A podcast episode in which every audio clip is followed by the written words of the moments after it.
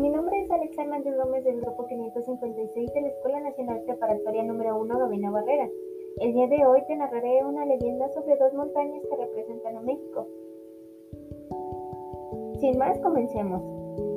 Cuenta la leyenda que estas dos montañas representan a una doncella y a un joven guerrero tlaxcalteca, Popocatépetl e Iztaccíhuatl. Iztaccíhuatl era la princesa tlaxcalteca más bella jamás vista y esta depositó su amor en el joven Popocatépetl, uno de los más apuestos y bravos guerreros de su pueblo.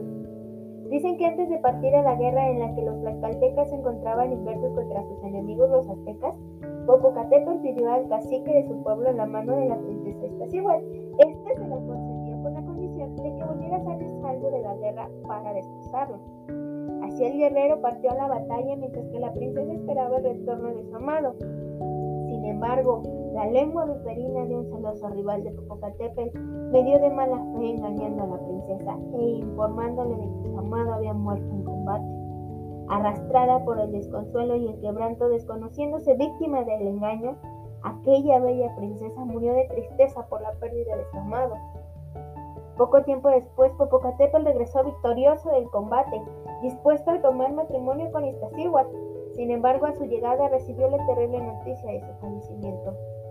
Durante varios días y noches cuentan que el joven vagó por las calles a encontrar la manera de honrar el gran amor que ambos se profesaban. Y fue así que ordenó erigir una gran tumba bajo el sol, amontonando diez cerros para levantar una enorme montaña.